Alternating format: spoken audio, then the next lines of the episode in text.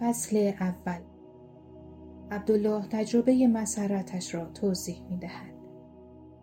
قسمت چهارم بابا مستقیما در مورد تجربه آسمان ششم آگاهی با عبدالله مصاحبه کرد.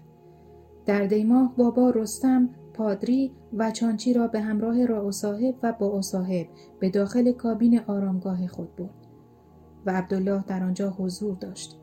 و گفتگوی خصوصی با آنها داشت. چوتا بابا یعنی عبدالله در کنار مرشد نشسته بود. بابا از او سوال کرد. ذهن داری؟ چوتا بابا گفت. نه از بین رفته است. بابا موقتی؟ چوتا بابا برای همیشه. بابا آیا امیال داری؟ چوتا بابا هیچ چیز. بابا آیا مرا همه جا می‌بینی؟ چوتا بابا. همه جا. حتی در کوچکترین ذره. بابا آیا حسی از لذت یا درد در بدن داری؟ چوتا بابا. نه به هیچ وجه. اهمیتی نمی دهم که باقی بمانم یا بدنم را از دست بدهم. برایم فرقی نمی کند این جلوه در همه حالت با من است. در خواب یا بیداری همیشه وجود دارد. بابا همیشه مرا می‌بینی؟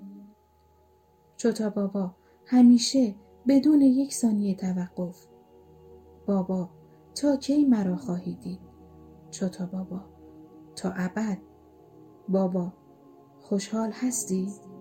چوتا بابا بله کاملا در سعادت بی حد و حصر هستم بابا تا کی می توانی از این حالت آناند یعنی سعادت لذت ببری؟ چوتا بابا تا زمانی که شما یعنی بابا هستید اگر شما در همه جا و همیشه هستید من نیز در همه جا هستم و همیشه با شما هستم زیرا من همیشه 24 ساعته تمام وقت شما را می بینم و چیز دیگری نمی بینم. بابا پرسید آیا می توانی چیز دیگری ببینی؟ چوتا بابا گفت چیز دیگری مگر هست به جز شری یعنی بابا. حتی در کوچکترین ذره چیزی جز بابا نیست. بابا گفت اگر تنها باشی کجا می روی؟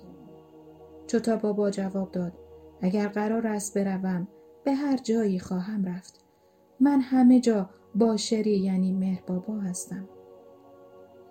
بابا فرمود آیا چیزی احساس می کنی وقتی به این طرف و آن طرف قدم می‌زنی یا به اتاقت وارد و خارج می شوی؟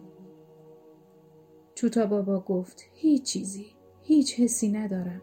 همهش خودکار است.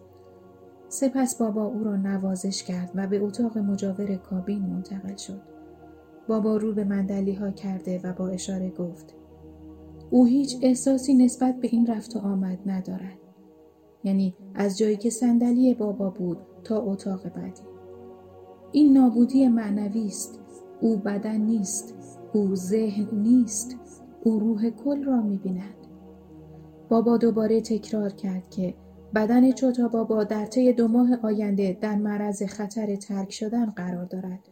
بابا در پاسخ به این سوال که چرا از این پسر محافظت نمی کند توضیح داد بعد از فشار معنوی به دلایل خاصی نمی توانم دخالت کنم. با این حال هر کار بیرونی برای محافظت از بدن او انجام بدهید. بابا در مورد چوتا بابا توضیح داد. ذهن او کاملا از بین رفته و ذهنی ندارد. از این رو هیچ خواسته ای ندارد. اگرچه بدن دارد اما هیچ آگاهی از آن ندارد. تا زمانی که بدن دارد هیچ اهمیتی به آن نخواهد داد. مثلا برای 24 ساعت بدون خواب بنشیند. هیچ یک از پسران مانند او نخواهند بود. اگر زنده بماند در کارم برای حلقه کمک بزرگی خواهد بود. مصاحبه ویرایش شده از کتاب لورد مهر